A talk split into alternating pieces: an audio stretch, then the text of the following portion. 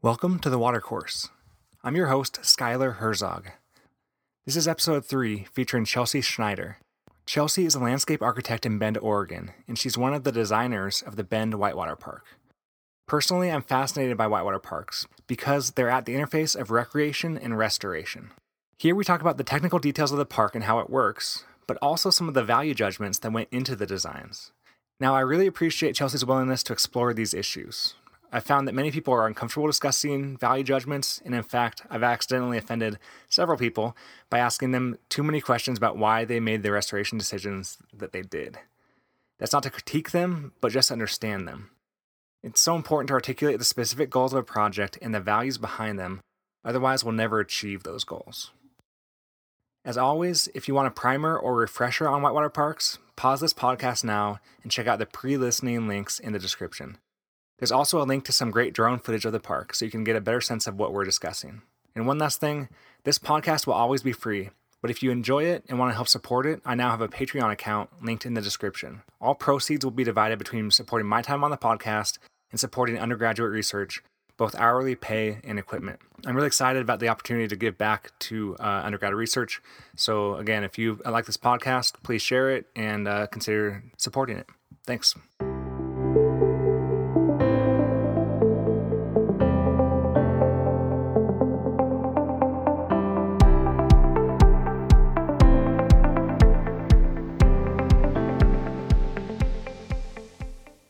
To the Watercourse. This is your host, Skylar Herzog, and I'm interviewing Chelsea Schneider. She's the principal landscape architect at Loci Studio and a former landscape architect with Bend Parks and Rec during the time of a whitewater park construction. So I'm excited to talk with her today about some of those things. But before we dive into the whitewater park and some of the technical designs, Chelsea, can you talk about what the Deschutes River means to you and to Bend at large?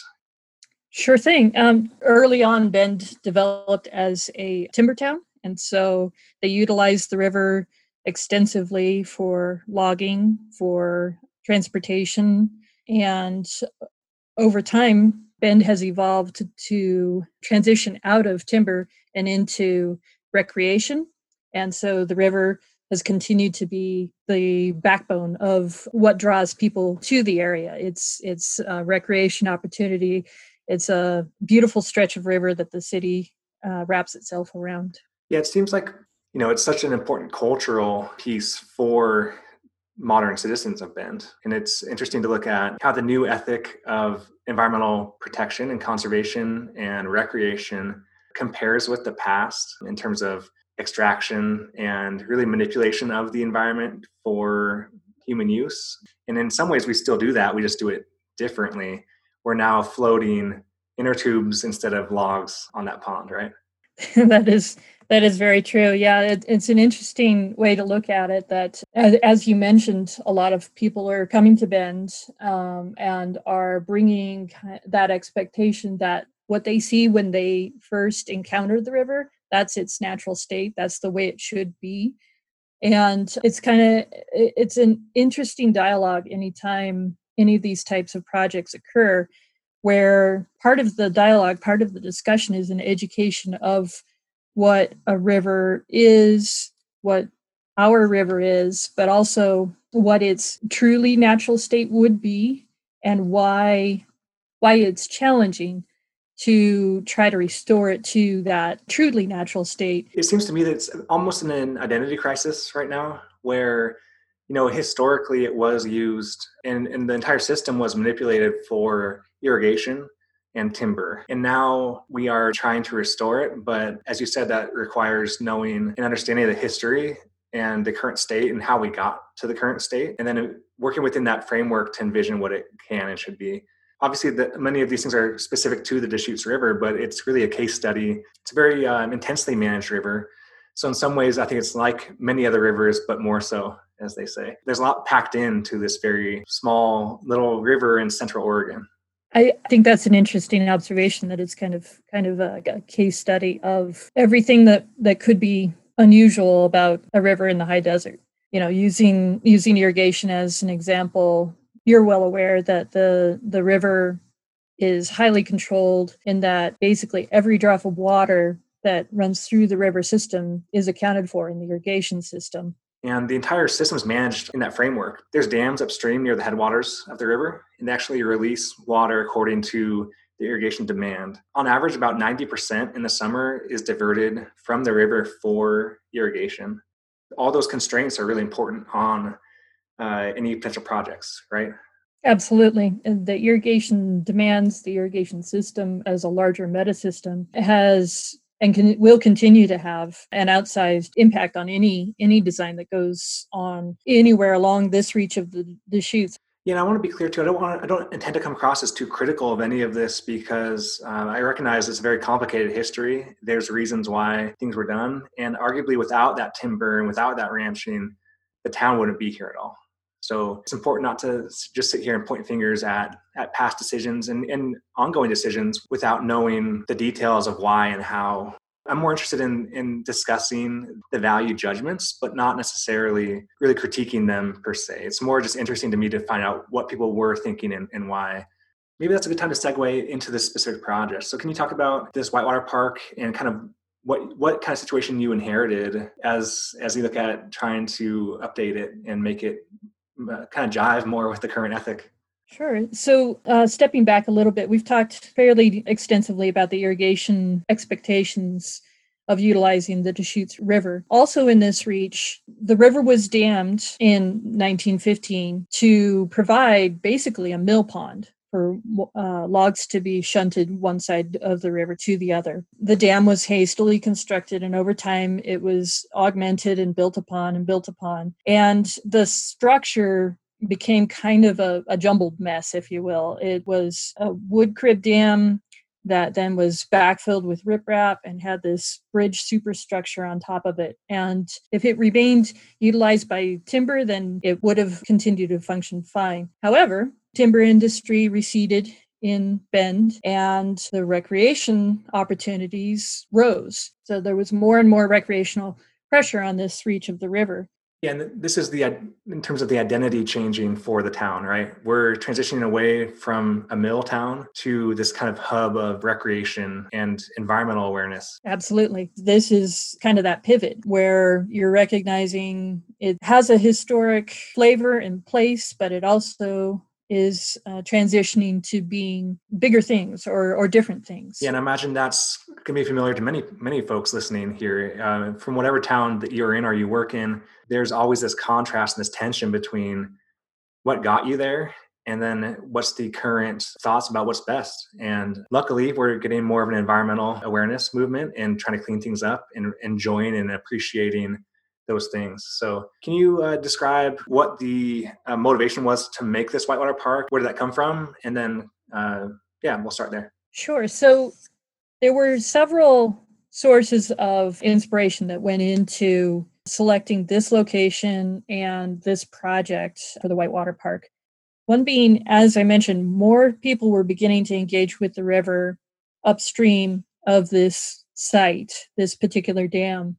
And so, as more people floated it, there were incidents where people who weren't familiar with the hazard of the dam in its kind of jumbled construction would fail to get out of the river. There, there was a river takeout point, but it was sometimes it was challenging for people to take out in time. And so, unfortunately, on occasion throughout the summers preceding the project, someone would pass over the dam and would have to be rescued. Oh, geez Fire and Rescue was responding to at least an event a month during the summer summer months. So safety was was one issue. And you also mentioned that the dam wasn't necessarily in great shape. And the dam dam was continuing to fail. Also concurrent with that, there was a need, there is a need for that mill pond to be maintained in place. The mills may be gone, but there are irrigation and fire suppression systems that rely on that mill pond to be retained at its current elevation. Also, the Oregon spotted frog, which is a newly listed threatened species, was found in this reach of the river. And so all of those factors kind of coalesce around the fact that the dam needs to be retained in place, but it needs to be changed to the point that it's safe for the thousands of folks who continue to use the river. Sure. So as the Bend Parks and Rec department is looking at this, they're saying, okay, we have to do something. There's obviously motivating factors with safety, but then what is the vision? Like, what is kind of the spirit of the project? Again, I want to with this podcast, I want to get a little bit away from the technical. We'll get we'll get to that as well. But I'm also kind of fascinated by the chance to look at these things as opportunities, not just to to do the minimum, but to really be assets for the community. So the big vision uh, that drove the project would be the desire, the long-term vision to create a river trail through Bend, looking at the river as not only the backbone of the community, but also an opportunity to be kind of a circulation system. And so, in the far distant future, somebody could put in above Riverbend Park, float all the way through, and continue down to Pioneer Park and and through all of those current obstructions. Kind of a recreation corridor. Yeah, it would be an alternate transportation, but it's also alternate recreation. It's not there's not many cities that you would be able to paddleboard one end of the city down to the other. Okay. So can we then talk about the more some of the technical details of this? I mean, I really love. I'm fascinated by the decision making process here because it's so easy to just say something generic like safety is our number one priority, or we're focused on habitat above all, or recreation above all. But it's never that simple. You know, those are really just kind of bromides people say, I think, to get people on board, but they're not true in a lot of ways. So I'm more interested in how people make the hard decisions of optimizing amongst a set of all maybe good options. If we want to truly focus on habitat for, say, steelhead and salmon, then we might have no recreation at all in the river. But what we're actually looking for is a way to have, you know, great habitat and balance that with safe recreation. So uh, out of the many positive changes that this project could have made. Can you talk about maybe the main things that were really the focus of the project? So, this project was focused on, I would say, four main goals. One being to provide an opportunity for people to float the river, to continue to float the river and or portage around the dam. One would be to provide fish passage up and downstream and also to provide a habitat restoration feature, and then also uh, to provide the active recreation opportunities, which would be those surfing slash kayaking features. Okay, and I assume you're looking for other co-benefits, so to speak, but those really are the core. You can't have everything be the number one priority. So, okay, that's that's helpful. And then you also mentioned some constraints. So this is how I'm kind of thinking about it. There's the there's the goal, and then there's the constraints you have to work with and then you get into some creative spaces about okay given these constraints and these goals how do we achieve them in the best way possible right so so what were the kind of rundown of major constraints you mentioned the pond needs to stay in place right the pond needs to stay in place the floodway and floodplain need to be protected and there's teeth to those things too, right? Because you mentioned before the, the spotted frog was found in the pond. And even there was fire suppression lines that were drawn from the pond for some of the businesses upstream. That is correct. So the other constraints that that drove the design on this project were the water flows. We've talked about how water flows are higher in the summer through this reach of the river and lower in the winter. That drove a lot of the design decisions as to how you parse out where the water goes in, amongst all of those priorities that we, we talked about previously. Yeah, because you also have these requirements in the channel. So the, the fish uh, ladder basically needs to have, there's flow requirements, there's velocity requirements, there's uh, step height requirements to make sure that the fish can get over each step, right? So all these layers are adding in more and more constraint. Absolutely. Yes. So you need to maintain a certain volume of water going in the direction of the fish passage. You also need to have a certain amount of water flowing into the habitat area to ensure that you don't have stagnant water building up. And then basically after that any volume of water that you have that's beyond those two first priorities is then directed into the the center whitewater recreation channel. And so that constraint is also coupled with the fact that this dam is basically between two pools and there was only a certain linear length that we could utilize for this feature. So the solution ended up being basically to visualize it, it would be to build a ramp at the toe of the dam, build it out and on that ramp on the on the face the surface of that ramp that's where those features would be placed. I mean i'm surprised to hear the level of constraint here because i would have thought going into it that it would be kind of a blank slate to say okay what do we want here? We, can, we have this room to do this stuff. We have this 10 or 12 foot head drop across this dam. So we have a lot of wiggle room to do whatever we want here. But what it sounds like is you were highly, highly constrained by all these things, including the footprint area, as you said, not even to mention public perception and public desires for what would look good. So, as, as a hydrologist now, when I go and look at the Whitewater Park, I think it's quite striking, quite beautiful. But one thing that kind of surprises me, or at least surprised me at first, was that the river is divided into three kind of upstream, downstream, longitudinal sections. That there is the kind of fish ladder slash inner tube ride down the, the Whitewater Park there's the center channel that has the surfing wave and everything. And you also have this kind of habitat channel on, on the river right. And it seemed to me that maybe there was an argument amongst people and they couldn't decide. So they just divided the river in three, kind of a la King Solomon. Can you talk about that too? And what options were considered and why not two channels? Why not four channels, for example? Yeah, I think that's uh, definitely when you look at the park, that is exactly what you see is it's like well, we have these three priorities. Let's just make a zone for each of them. And functionally, I think it's more subtle than that. As we mentioned, the river upstream used to be a functioning mill pond, and the river widened because the, the slower water flows. Uh, it's it's actually a very wide and shallow section as it reaches the dam in order to hydraulically create the whitewater features, to create the fish ladder, the volume of water had to be constricted quite a bit to be able to deepen those channels to support those water features. So the habitat channel compared to the other two channel is actually wider. It actually takes up more space, but it, it receives a lower volume of water. And the long vision, the long intent of that channel is for it to succeed over time into, into a wetland channel. We were surprised actually the first year after developing the channel how it was a huge destination for waterfowl and for, for fish species. So um, I think even right after development, it, it showed to be a success in, in that realm. Yeah, you told me offline you were chasing fly fishermen away from there quite a bit yes. at first. Yes, it was a destination for all all types, all, all species.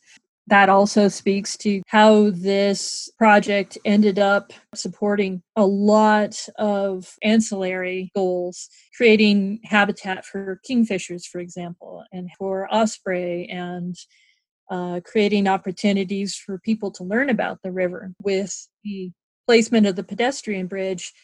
I can't tell you how many tours I gave to all different types of groups explaining how how this worked, why it was important, what the long vision is uh, into the future. Yeah, can you talk about that more? Because to me, that's the, the real artistry of the project. Once you have the design constraints set, then it's about okay the fine tuning and these really detailed judgments. Because i mean you talked about it last time too. The landowner had uh, desires about what the river would look like on their bank. And so by the time all that's determined you're very constrained by all these uh, system requirements basically to have the, the design basically set for you in terms of the, the bulk layout.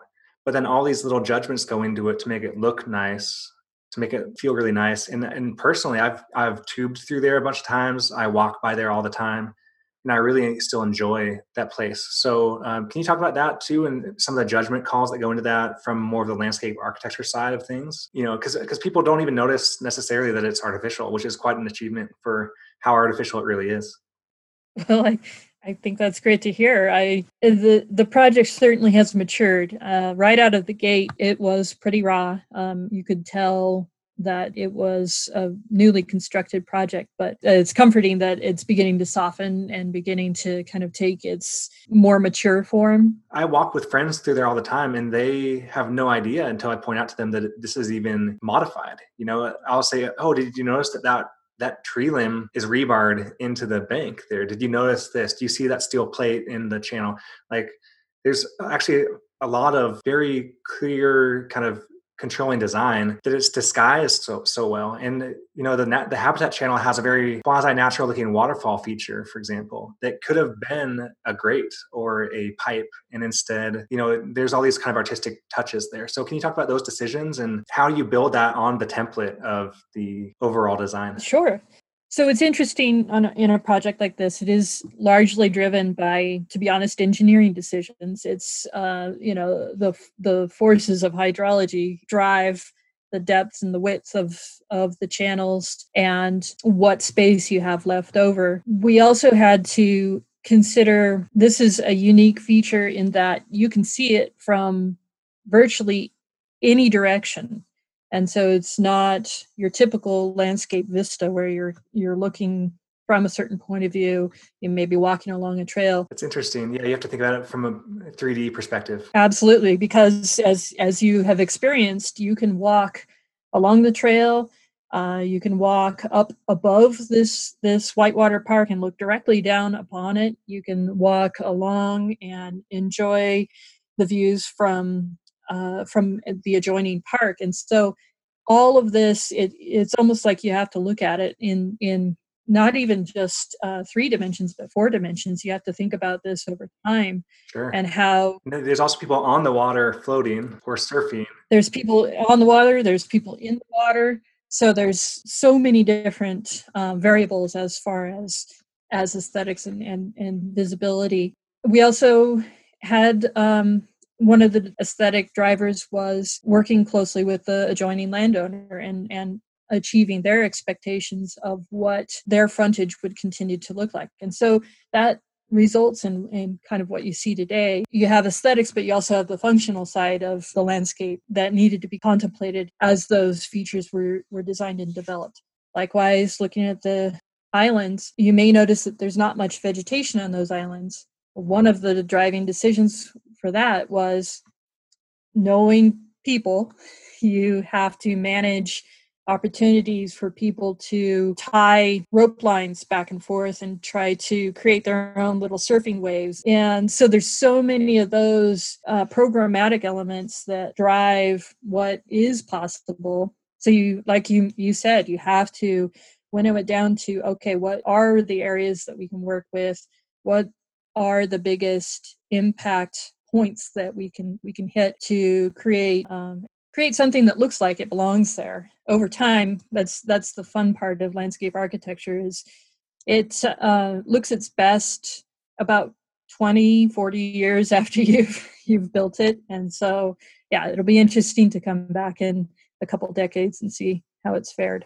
But i mean it's interesting to hear the constraint about vegetation and things like that too because as someone selfishly walking along the pathway and, and, wanting to look at the river i'm glad there's not too much vegetation because i i love just to stare at the river and see the swirling patterns the turbulence. And this is kind of that idea of a you know a, a, managed garden more so than pure nature because if the vegetation was too high or there was no pathway there at all then it wouldn't be as fun for me to to look at and uh, to recreate on and so there's this tension between what is most natural and what's the most in line with what people want out of the system that's one example of kind of competing values about what you want for the river to be. I have no shame in admitting that I love to just stare at the river, and I think a lot of people will get that. But that may not be what you wanted to put in originally if you had your your choice, right?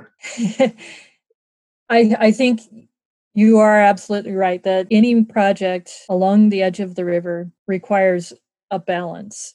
There's an incredible desire from folks in the community to be able to access the river and they want to be able to access the river at many points and they want to be able to you know get into the river to be able to play in the river at this point and be able to get out and do it all again. And so it was a long and continuing discussion of how much access do we want kind of a filtered access? Do we want points where people are allowed to get in? Or do we want a continuous trail that basically what you find today, which parallels the river. And I think at the end of the day, we recognize that this is one of those points along the river where it is given over to kind of that human interaction.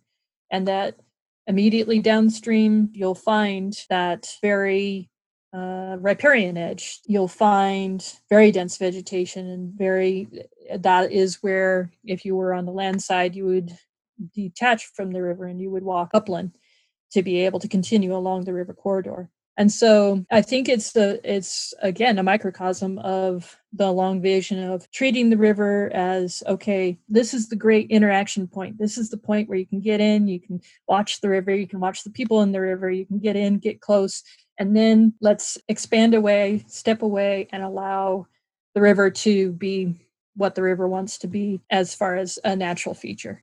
Yeah, I look at it like a continuum, right? Like there are access points that you need to have. That's one of the fundamental uses of the river these days, and it's a relatively uninvasive use. And th- but there needs to be this continuum from more managed to more pristine. You can see that going through even within Bend itself. You go through this kind of tightly managed area that has a lot of access points uh, that you're talking about here with the Whitewater Park and parks upstream. But then you continue up another mile and you're in a pretty pristine looking canyon. So that's not to say it's not modified because it is still heavily modified, but the aesthetic and the feeling that you get walking through there is totally different. And if you want to continue on further upstream, you can go up towards Sunriver and get a much more wild float experience. So I like that there's more options for different people in different experiences, even for the same person. So if you want the more urban float, come through Bend. If you want the more pristine float, go through Sunriver. And the biggest testament to the planning is that even the more urban section still looks pretty good. And it looks, it can fool a lot of people, I think, that aren't trained to think this is a natural river. So, so jumping back, you may um, may not have noticed in looking at the park that there are mechanical features that help control the flows into the channel, but they also help maintain the mill pond elevation upstream.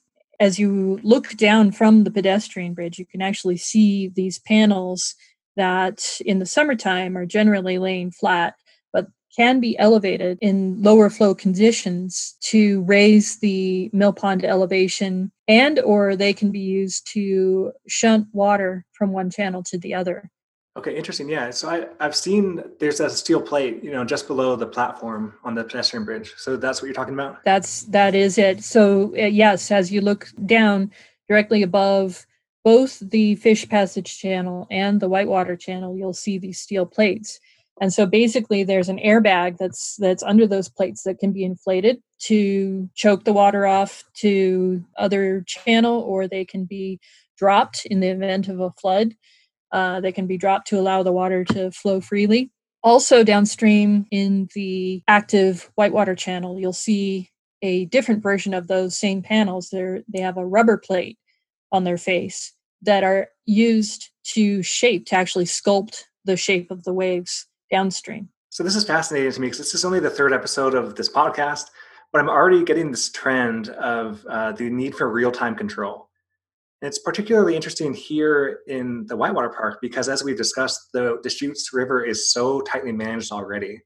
There's so little change in the discharge throughout the year, and it's so tightly controlled. You can actually see, you know, the bathtub ring effect on some of the rocks in the river, and, and the stage only changes by about a foot over the whole year, which is just unprecedented for a river of this size and this climate. But even with that, you still need to have all this control to make sure that the fish passage is getting the right amount of flow and velocity and depth.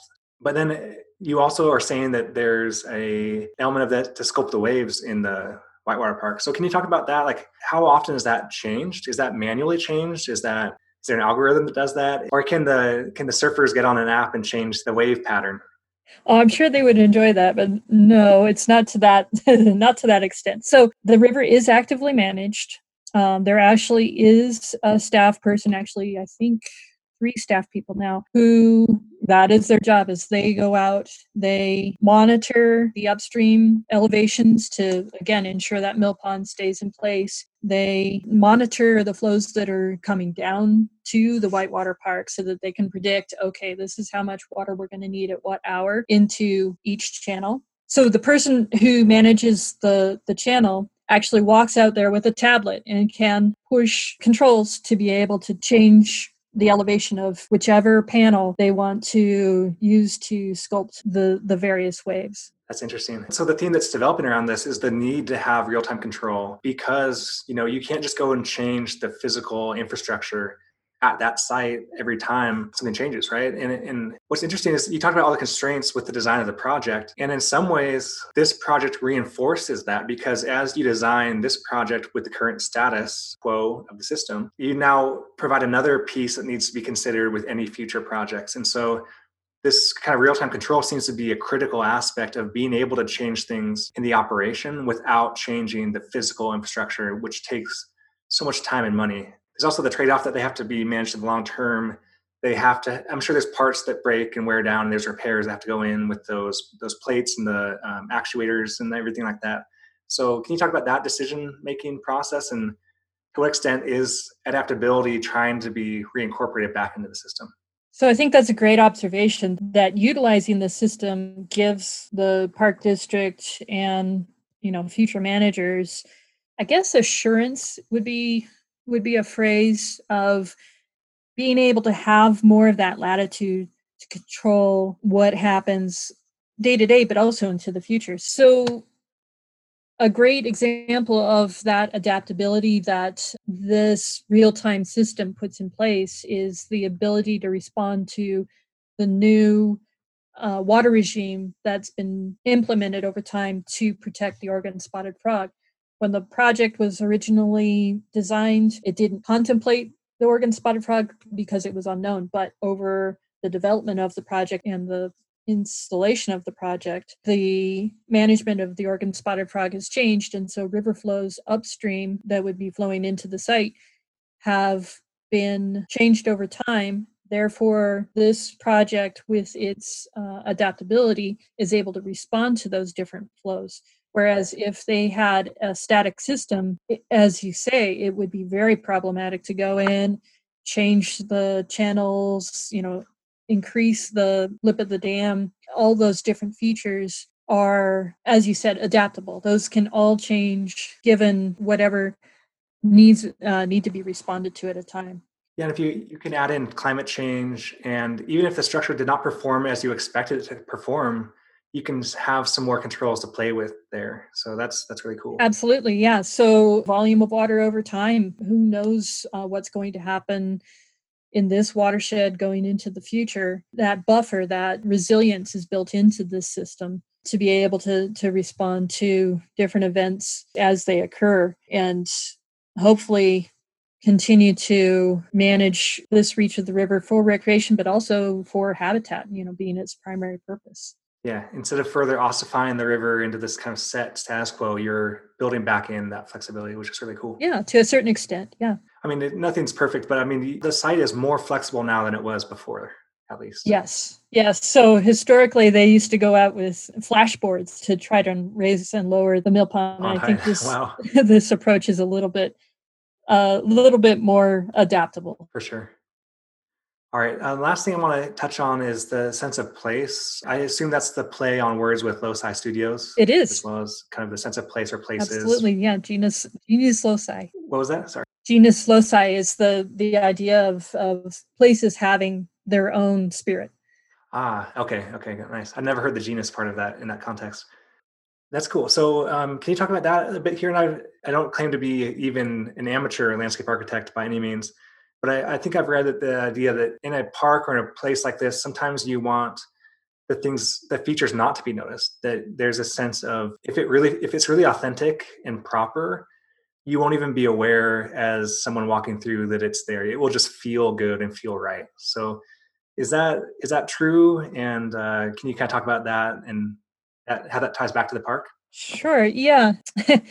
In my ancient history. I was involved in uh, theater and so i was in involved in technical theater. And we were doing our job well if we weren't seen. If the scenery disappeared and the people on stage were you know the thing that that everybody was paying attention to but that scenery was still important. That background was still important. And so i think i brought that into how i think about landscape architecture that you know design landscapes are intentional and if you're doing your job right over 20, 40 years, nobody will know that this was a designed element, that, that it was intended, that it was, you know, placed by by people.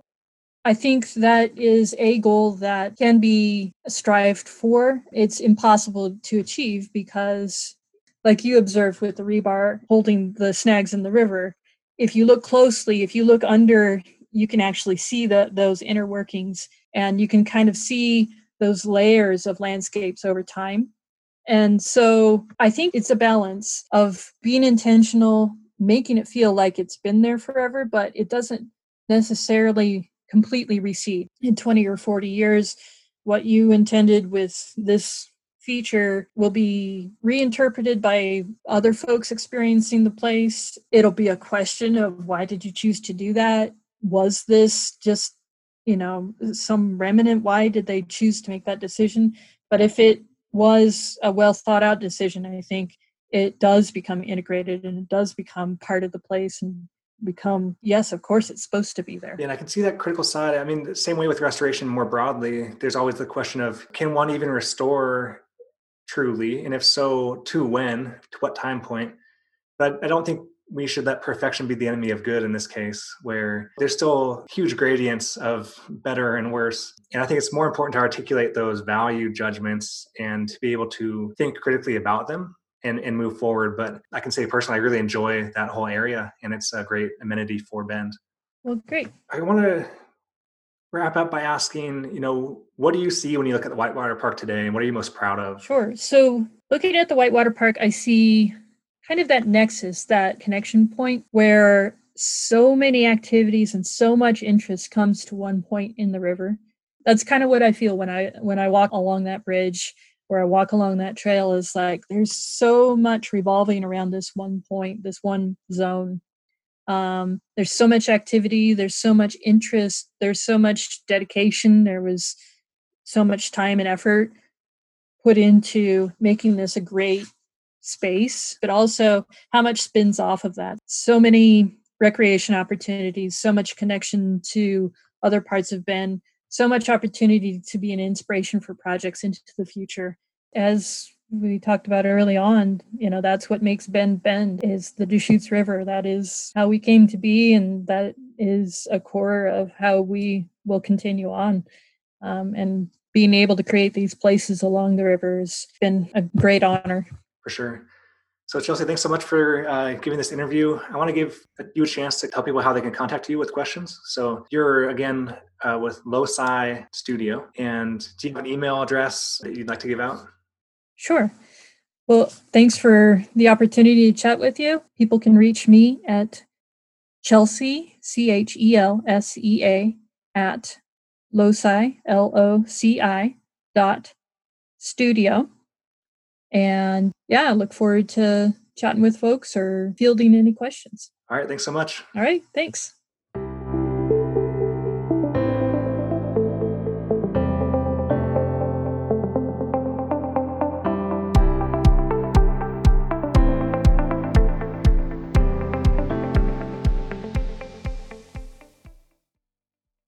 Thanks again to Chelsea Schneider for opening up about the decision making process behind the Bend Whitewater Park.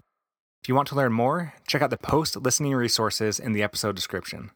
The first is a graduate thesis by Kristen Podolak about stream restoration, stream aesthetics, and whitewater parks. It's long, but it's a great deep dive into the history and details of these concepts. The second article is about how to model the hydraulics of whitewater parks and their impact on fish habitat. If you have any trouble accessing either resource, remember you can always email the author to ask for a free copy for your personal use. You can reach out to me on Twitter at watercoursepod and by email via watercoursepodcast at gmail.com. Suggestions for future episode topics are always welcome. If you liked today's episode, please subscribe, tell a friend, and consider supporting us on Patreon. Until next time, I'm your host, Skylar Herzog.